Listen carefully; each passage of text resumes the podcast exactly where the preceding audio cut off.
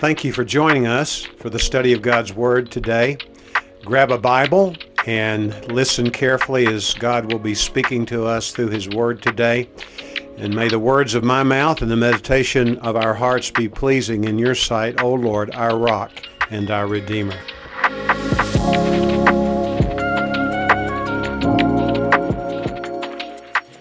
We're going to look at verses 1 through 7 of chapter 2. This is the first of seven letters which Jesus sent to the seven churches in Asia Minor. This one is written to the church at Ephesus. You may remember that Paul was the one with his traveling companions who planted the church there. He would not have taken responsibility for its beginning, he would give that to Jesus. Jesus is the one who establishes his church but it was a church also who had as its pastor none other than the Apostle John. He had, this church had Paul as its founding pastor and John the Apostle as the pastor late in his pastoral ministry and for many years, according to church history. Let's look at verse 1 of Revelation chapter 2. To the angel of the church in Ephesus, write, the one who holds the seven stars in his right hand, the one who walks among the seven golden lampstands, says this I know your deeds and your toil and perseverance, and that you cannot endure evil men. And you put to the test those who call themselves apostles, and they are not, and you found them to be false. And you have perseverance and have endured for my name's sake and have not grown weary. But I have this against you, that you have left your first love. Remember, therefore, from where you have fallen, and repent and do the deeds you did at first, or else I'm coming to you and will remove your lampstand out of its place unless you repent. Yet this you do have, that you hate the deeds of the Nicolaitans, which I also hate. He who has an ear, let him hear what the Spirit says to the churches. To him who overcomes, I will grant to eat of the tree of life, which is in the paradise of God. If we had a clear picture of martyrdom in the history of the church, we would be amazed and appalled at the same time. A couple by the name of Hefley wrote a book late last century entitled The Blood of the Martyrs. It chronicles many of those who died for their faith, dating from 1900 going forward. And what is amazing is their finding indicated that there were more people, over a million Christians were martyred in the 1900s. Can you imagine? Over a million were killed for their faith. We have many heroes who are unnamed in the history of our church. We'll have to wait until we stand before the judgment seat of Christ to know who they were actually. But in the Bible, we have many who stood tall, do we not? None stood taller, in my estimation, which means very little, to that of Elijah. Elijah was a man we don't know a lot about his origin. We know he was a Tishbite, whatever that means. We know he was a man who was told by the Lord to deliver a message of judgment, and then, based on that message, he should hide himself because he would be public enemy number one to the king of Israel, Ahab. And that was something which came true. He lived alone in solitary confinement, as it were, in the wilderness and he was fed daily by ravens would bring him food for three years. And then the next four years of this great drought that he predicted the result was that he still had to go around in secrecy. When you read his story it's found in 1 kings 17 through 19 the highlight of his life actually was when he called the bluff of the worshippers of baal Baal means, or Baal, if you please, means Lord in the Canaanite languages. And that group of people who followed the false God had influenced Israel. The reason being is that Ahab, the king of Israel, had married a woman by the name of Jezebel. She had no roots whatsoever in the people of Israel. But she influenced her husband incredibly and therefore got access to influence the whole nation to the point that Elijah actually thought he was the only person in all of the nation of Israel who had yet to bow his knee or her knee in worship of the false god of Baal or Baal.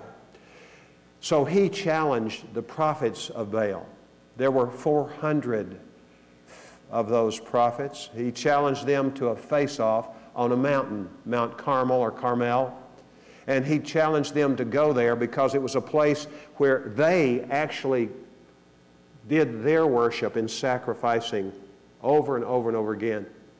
He faced off with them, challenged them to call on their God. Their God could not answer. He said, The God who answers by fire, that is the true God. And he really mocked them as they were trying half day, dancing around, cutting themselves, and nothing, no response coming from their God because he was no God at all. In the book of 1 Corinthians, Paul talks about idol worship. Idol worship was regularly experienced in all these cities, in the city of Ephesus and Corinth. And he said that behind those idols, those false gods, were demons. Certainly, we see demonic influence on Mount Carmel when these Baal prophets were doing their thing in an attempt to get their God to answer by fire. And you know the rest of the story.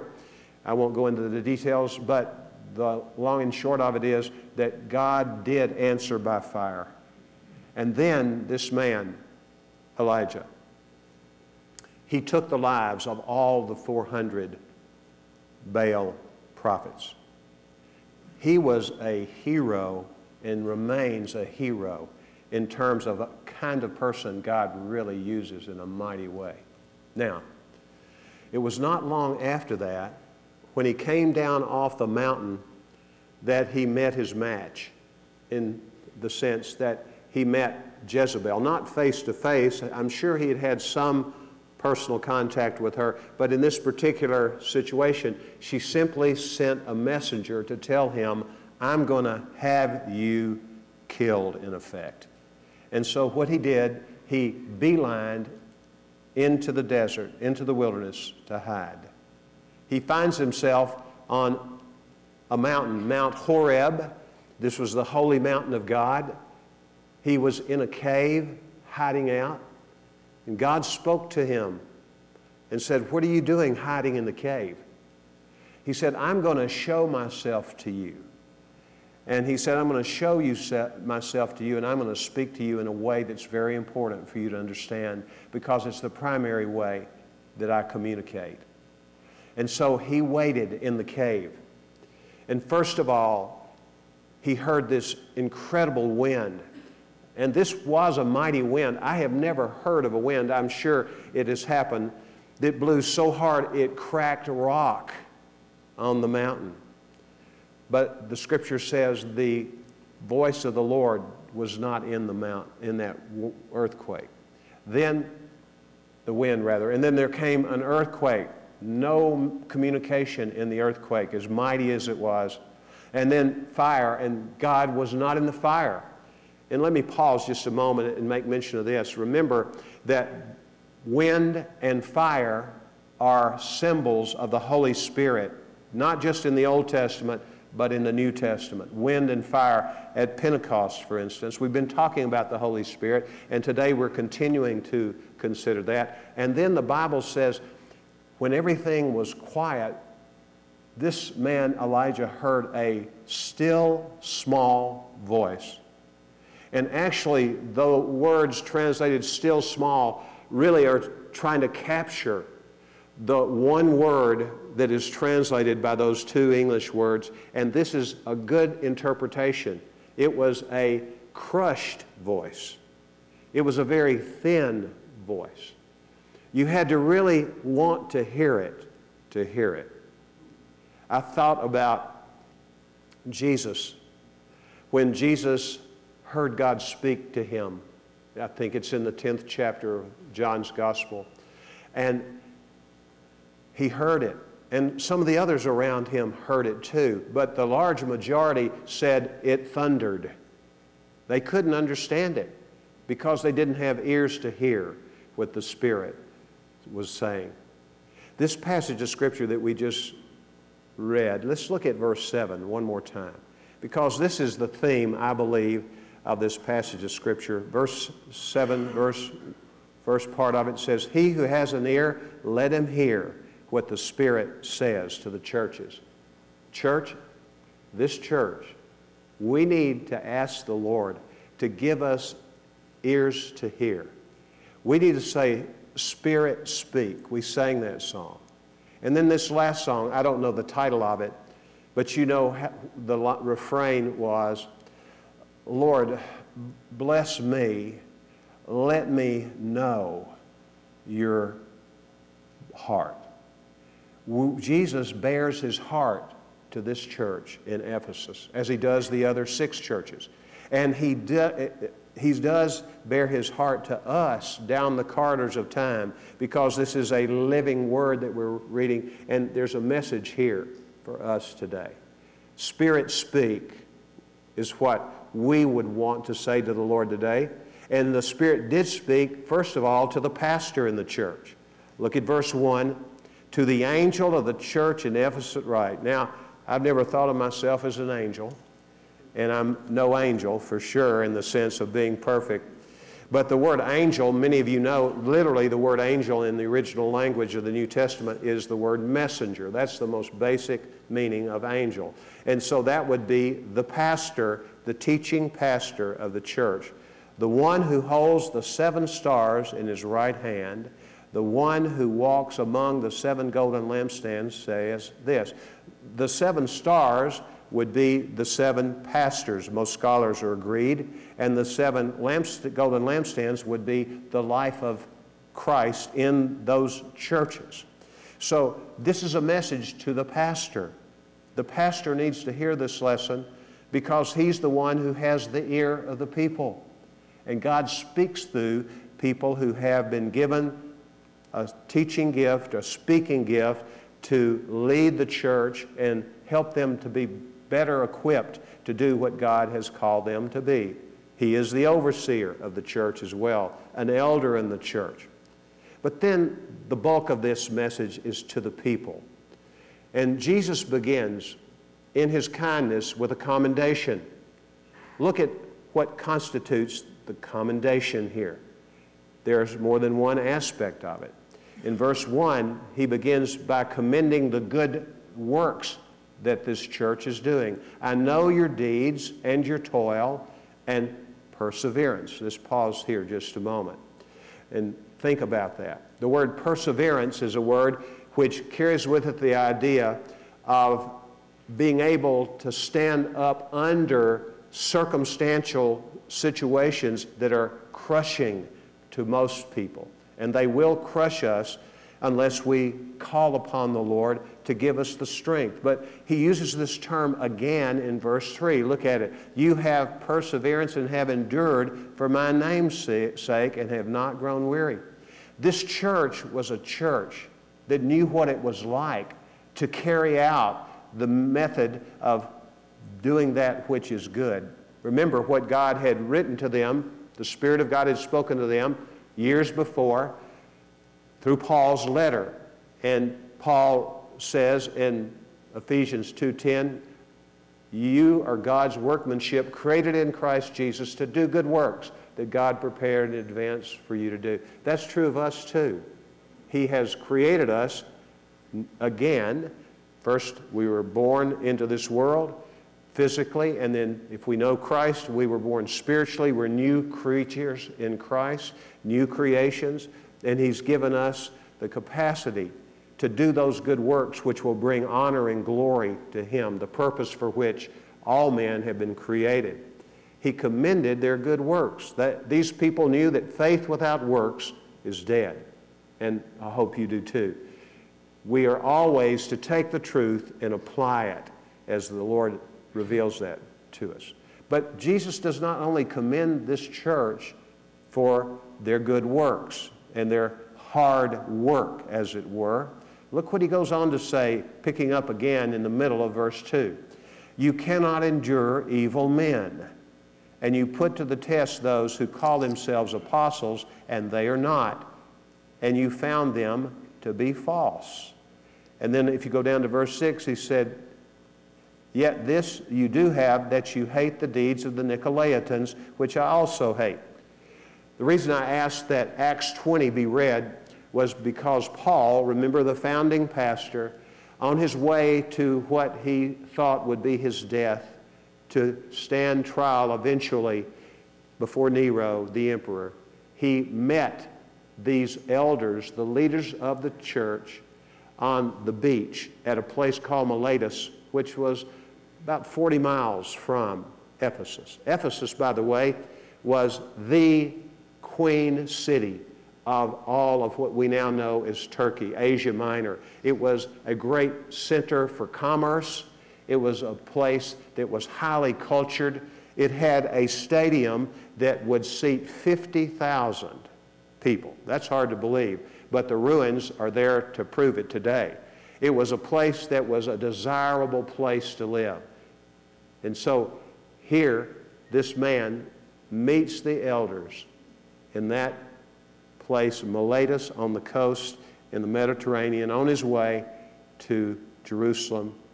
And he tells them what we read. Remember what he told them? Basically, he says, Beware of false teachers.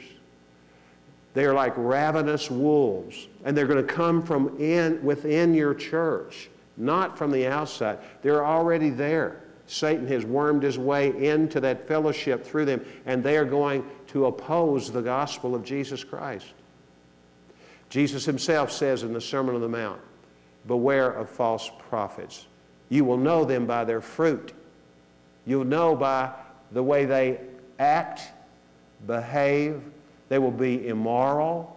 They will be people who use you to get their way. They'll milk you for all you're worth. Be on guard against false teachers. And this church had taken that to heart. To their credit, years had passed, maybe 30 years since that conversation took place, maybe longer. But nevertheless, they were diligent and vigilant in protecting the church. And Paul, John himself was such a man, and he had carried forward the ball that Paul had thrown their way on the coast because we know every time they would get together as a church under his leadership, he would remind them of the importance of keeping stability in the church, especially as it related to good doctrine and good practice. We'll see about that in just a moment.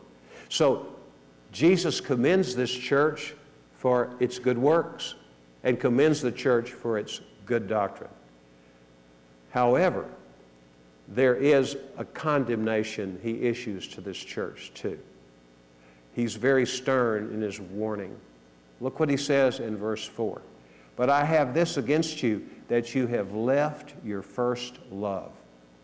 Now, that is pretty easy to figure out. Who was their first love? Jesus, right? Can you imagine having left Jesus, their first love? They got so wrapped up in doing the will of God, and they got so wrapped up in protecting the Word of God that they had subordinated Jesus to both. The quality that we cannot do without, and whereby good works and good doctrine are useless, is the quality of loving Jesus, putting Him first in our lives. If you know Christ, do you remember when you first received Christ? Can you remember what you experienced? Do you recall? I know I recall it even though I was a child. I remembered how my heart was so warmed when I trusted Christ. And I wanted to tell people about Him. I went to church the Sunday after I had received Christ, I mean, to school the Sunday after I had received Christ. And when I got there, the first thing I did, I made a beeline to Mrs. Tedder, my second grade teacher. And I told her I had received Christ the day before. And I don't know, she patted me on the head, probably said, That's good, Mike. I don't know if she was a Christian or not. But I couldn't keep it to myself. I was unashamed. And my life had a change in direction because I had a testimony to share, and I wanted to share it even as a little boy. I wanted to share Christ with an adult or anybody else who would listen. And that's what kind of love we have. If you have received Christ as your Lord, you know, you had to tell somebody about it. You wanted to tell somebody about it. But over the years, there's a tendency for we who grow into adulthood or move from the point of salvation in adulthood going forward, other things crowd out that kind of affection for Jesus, don't they? The world encroaches upon our love relationship with the Lord Jesus Christ. In addition to loving Jesus, that is the main idea here. But remember what Jesus says if you love me, you will keep my commandments. Now, on the surface of things, and that verse is oftentimes lifted out of John 14, it's the 15th verse, and it's used to say, if we really love the Lord, we're going to what? Do whatever He says. I'm not opposed to that. I know that's the truth. But if you look at it in the context over and over again, Jesus defines what the primary commandment is and that is to love one another as He has loved us. He comes and indwells us. We love Him as the one who resides and presides over our lives. But He's not satisfied with that. He wants us to love each other the way He loved. Have you stopped to think about the way Jesus Christ has loved you lately? I performed a reenactment of 50th wedding yesterday for Hector and Susan Almeida. They're here this morning. It was a beautiful moment. And we looked at what the responsibility of a husband is to a wife. To love your wife as Christ loved the church and laid down his life for the church. I'm telling you, I'm convicted every time I think about that verse. I think, how in the world, Lord, can I love my wife the way you love us as your church. Think about the way he loved us. He came out of heaven where he was king and treated with all respect to a world, according to the book of John, John chapter 1, you remember what it says? Jesus was the true light who came into the world and he enlightened every man. But the problem was that he was rejected by those whom he came to save, and included in those were even people in his own family. But he still loved them. He loved the apostles when they all abandoned him on the time that he was arrested to be taken to be crucified. His love, he laid down his life in the awfulness of crucifixion for us. But so many other ways, we don't have time. You know what the Bible teaches about the way in which Jesus loved people. That's the way we are to love each other. And as I mentioned yesterday in the wedding message, I said, This is impossible, man. This is an impossible thing that we were given to do if it were not for the fact that the Holy Spirit of God lives in us. Holy Spirit lives in you. If you know Jesus, Holy Spirit lives in you. We've talked recently about how we can grieve the Holy Spirit. We've talked also about how we can put out the Spirit's fire, quench the Spirit by doing certain things or not doing certain things. But here we see the Spirit of God indwells us, He lives in us. And the Bible says in Romans chapter 5 that the love of God has been poured out. Think about that image poured out in our hearts through the Holy Spirit who has been given to us. And that pouring out of that love is not something for us to keep to ourselves. We were made in Christ for the purpose of glorifying Him by loving Him, but also loving one another. It's said by those who should know, who had access to records when John was the uh, leader, the chief elder, pastor in this church in Ephesus for many years, that he never concluded a, meet, a meeting with any of the people by, but by saying the same thing Little children, love one another.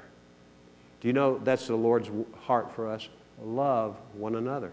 Learn to lay down your life for others. Lay it down for Christ because in those people who know Jesus dwells the Lord Jesus Christ.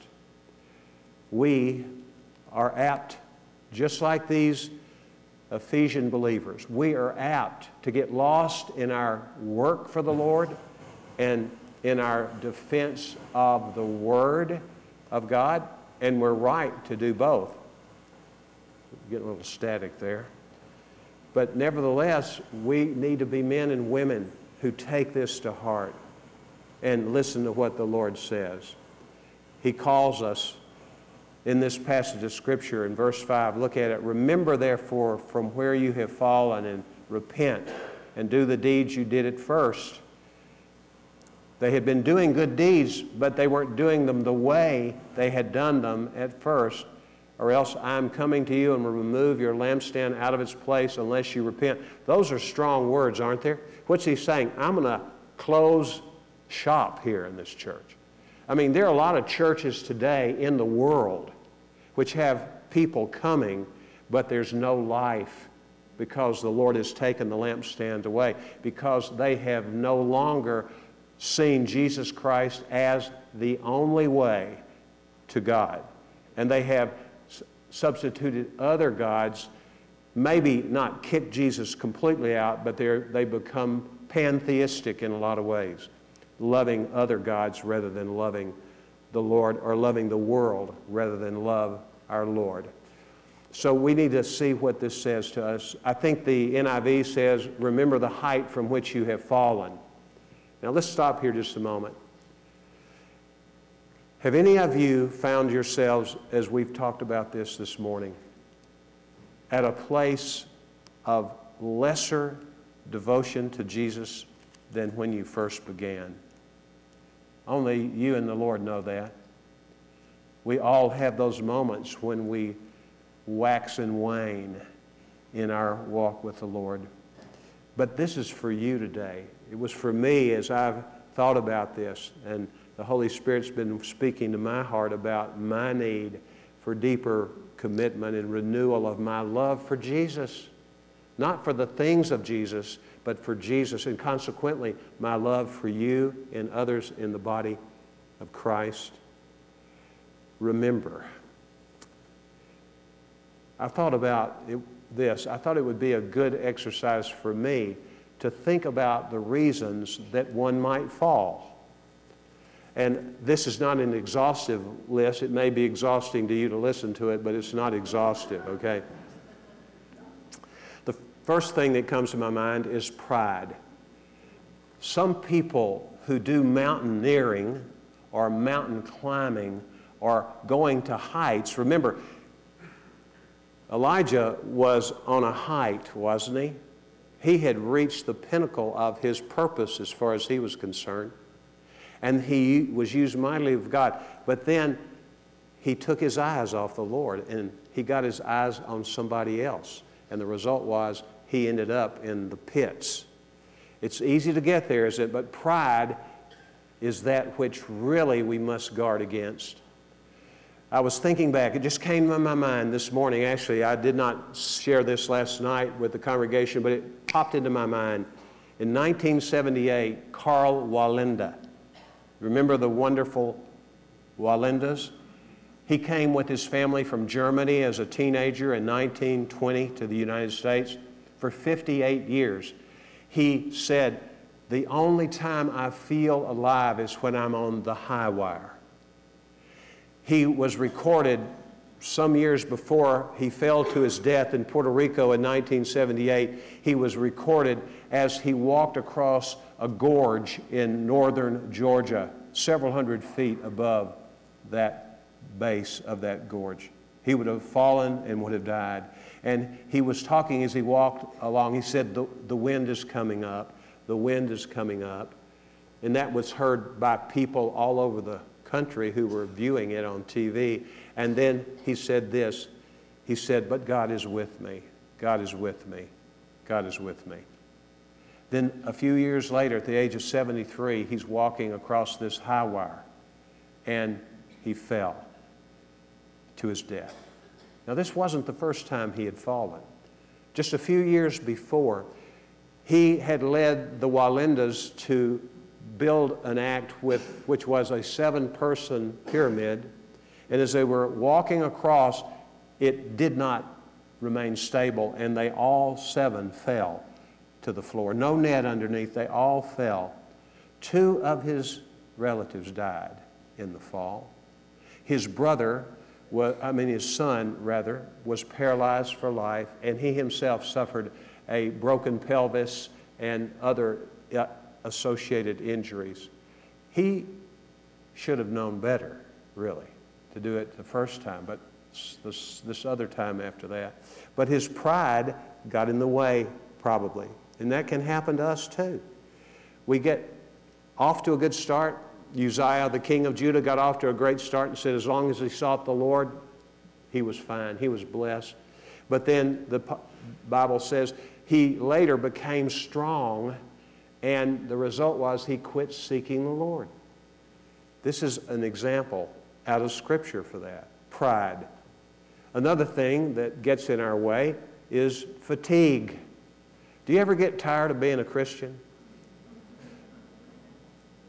I can tell by the chuckle some of you do. And it's not really being tired of being a, a son of God or a daughter of God or being that, one, that person that Jesus loves, but you get tired of it. It's just so much to do, right? And we suffer from fatigue sometimes. Well, that in itself indicates that we really don't understand what Jesus says when he says, If any of you is weary or heavy laden, come to me and take my yoke upon you. In other words, yoke up with me, team up with me, and draw your energy from me. That's what it really means. And you Take my yoke and learn from me, and you will have peace in your heart. But nevertheless, this is work that wears you out, even when you're taking the yoke of Christ on you sometimes. Jesus sent his apostles out in pairs, as he typically did. They came back, and they were ganged by people. And they were so ganged by people who were needing ministering to the result was that these apostles couldn't even find time to eat and rest. And so Jesus says, I want you guys to come away for a while and go to a lonely place, or you are going to burn out. I'm putting my own interpretation to that last part. You're going to burn out. We need to be people who understand that fatigue is part of following the Lord, and we need to know what to do with it we need to get away for a while. Not permanently. That's what burnout leads to, but get ahead of the curve before it gets to that point and spend time alone. We have this everyday opportunity to be alone with the Lord. But sometimes we need a little longer break in terms of rest. Always realizing the rest is designed so that we can get back in the work of the Lord. That's to be understood. Never a permanent kind of departure. A third reason is sometimes we are pushed off the mountain. Mountaineers are pushed off. I don't imagine too many of them are, but there are probably stories of people who were pushed off for whatever reason. Some fell to their death, others injured, discouraged in the spiritual life, and somebody in the church may have pushed you off, bullied you off. And what you need to understand is the Lord is with you in those times, and He picks you up. And don't let that determine who you are and how you go. Not only pushed, some people are rushed off. You can't get in a hurry when you're climbing a mountain. The severity of the incline demands slowing down all the more and not getting too far ahead. The truth is, Christians sometimes, especially in their years, early years of walking with Christ, they don't want to walk with Christ, they want to run with Christ, you know? And we need to understand it's a walk. The Christian life is never described as a, uh, more than a walk. We are to run the race that's marked out before us. I know that, but the word uh, of preference for the Holy Spirit, it's a walk. It's a walk. We keep walking after the Lord, and He will sustain us. Just remember that as you go forward. And don't get too rushed. Make sure you're serving the Lord now where you are in a, an assignment He wants you to fulfill, and then also give equal time, if not more time, to hearing from Him and learning and growing in your relationship to Him. Bad weather creates a problem sometimes too, doesn't it? That's why I ask that we read from Psalm 107 about this group of sailors who go to sea and they were enchanted by the sea and they encountered a storm which God Himself brought up. It was God's purpose to get their attention, to teach them that they had to depend on Him and not on themselves. They were in the area of their expertise, they made their living on the sea. This happens so often. How the Lord will correct you and me as His children in the very area that we are best at. And we need to understand that. It can even be in a family where you are excellent in your family and then something happens to a family member. And it has a way of redirecting your thoughts and the way you live. And what did they do? They cried out to the Lord. If you read the whole 107th Psalm, there are four sets of people, all of whom experienced the same kind of event that taught them that the trouble in our lives is designed to strip us of self reliance and to force us to God reliance. And this is why a lot of people drop out and don't continue to live in a relationship with Christ just like the way they began it. So understand that when trouble comes, we need to take heed to what Jesus says at the end of the Sermon on the Mount. He talks about life can be compared to two kind of men a man who is a wise man a man who is a foolish man the wise man builds his house on a rock and the building of the house is representative of his life. He builds his life on the rock. And who might the rock be, by the way? It's the person of Jesus and his word. He builds his house on the rock. The storm comes, the rains descend, the flood comes. The wind batters, is the word it uses, batters the exterior of the house, but the house stands. Why? It's built on the Word of God. It's built on what Jesus says. In that immediate context, it would be on the Sermon on the Mount. But anything the Spirit of God says, if we base our lives on that, then we're going to be able to withstand these weather storms which come into our lives. We need to understand that. The foolish person has a house that probably looked very similar. If there had been tract homes at that time in Israel, these houses would have been in the same community and they would have looked a lot alike, with the exception that the foundation was non existent, as it were. And the result was this man was in a hurry to get it up. He didn't have the patience to wait and build it the way that would make it stable, and the same storm washed it away. The same life. Another way that we get off the mountain don't continue to walk with the Lord is a wrong focus. We get distracted. And we know what the Bible says that we are to fix our eyes on Jesus, the author and perfecter of our faith. Do you ever get distracted away from the Lord? Get your eyes on other people or other circumstances and let those people or the circumstances determine the state of your relationship with Christ. We need to be people who have the right focus if we're going to be people who succeed. One other thing is bad company. And this probably is a corollary to what I said. Sometimes people push you off. But bad company. The Bible says bad company corrupts good morals. And then in the book of Second Peter, Peter warns in the last part of that little epistle, he warns against false teachers and he indicates that they will cause you to fall.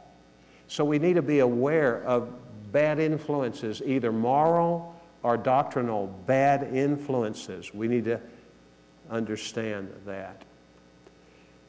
We just find ourselves sometimes being slipping, slipping off of our path that we are following, Lord. Just slipping becomes slippery sometimes. We don't have good footing. And the Bible speaks about this too. In Galatians 6, it talks about when a brother is caught in a trespasses, a trespass rather, a sin, that we who know the Lord, who are spiritual, and that would simply say we're walking with the Lord, we're continuing to follow the Lord, we're going upward, we're not staying still. You can't stay still in the Christian life, by the way. You'll begin to go back. Backslide's the old way of saying it. But there are people who continue to walk with the Lord, and we know what it's like to have slipped. Anybody here besides me? Anybody here besides me who has not slipped? I've slipped. I've slipped a lot in my life. But by the grace of God, He continues to help me up. The Bible says the righteous falls seven times, seven times, but he gets up every time. If we know the Lord, we love the Lord, we're following the Lord, that is what our lives are like. Are you getting a, an idea of the possible reason that you have fallen to a lower level than you once occupied in your love for Christ and your love for the brothers and sisters in Christ? We need to repent and return. What does repent mean? First of all, you have to recognize that you've fallen. Secondly, you have to have regret, but regret is not enough. Regret is the prelude to really getting back in sync with the Lord and walking with Him. Because regret, properly addressed, results in our really having a change of heart. It takes root in the heart, our hearts, and we are renewed in our hearts. We need to repent and to return. In the book of Galatians, if you would turn with me there. Galatians chapter 5. I'm not going to comment much on these three verses that we're going to read. Galatians 5 16 through 18.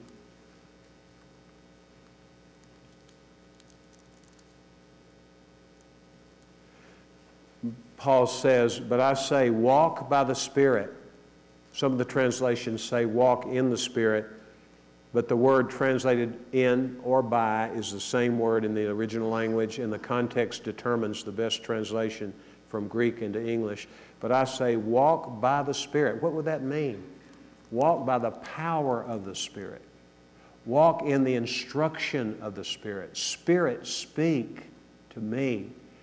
A good way to begin every day would be to say, when you open your eyes, Spirit, speak to me today. And He's going to speak to you primarily through the Word of God. Probably 99% of what He says to me is through the Word of God. It's all related to the Word of God. It will never be contradictory to the Word of God. But we, we say, Spirit, speak. I say, walk by the power of the Spirit.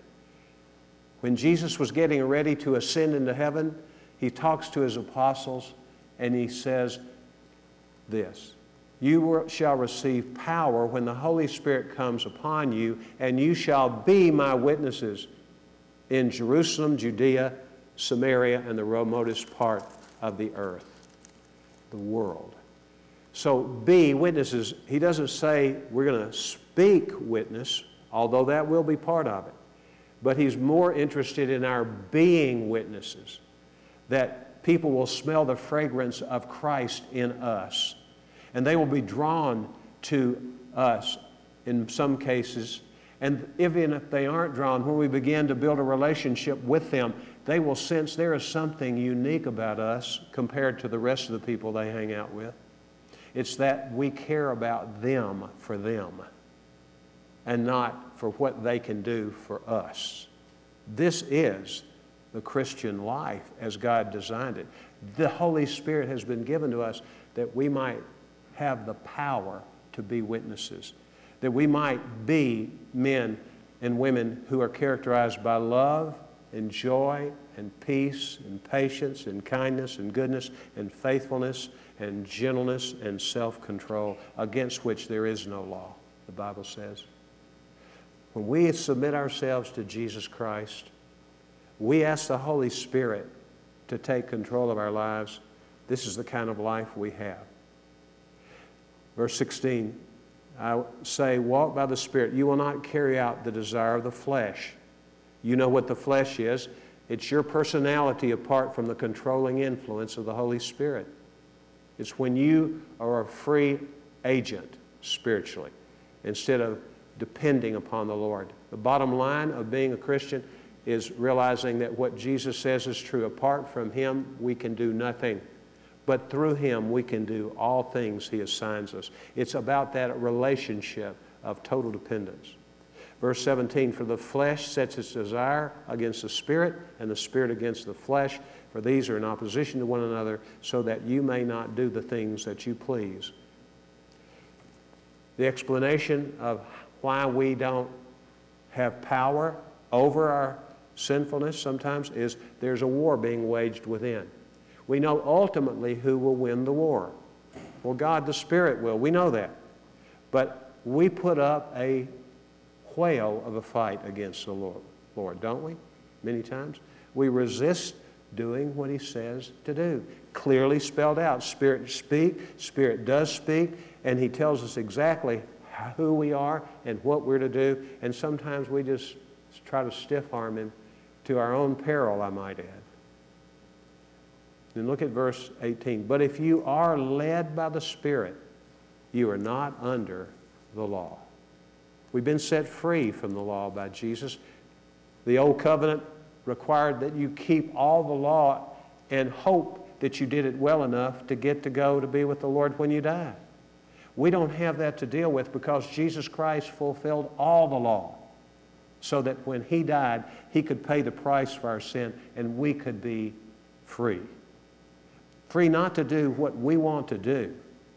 We like to think of the freedom we have in Christ and we think of it in most cases in a distorted way, thinking it's free for me to do anything I want to without any concern about the repercussions in my life or in the lives of people around me.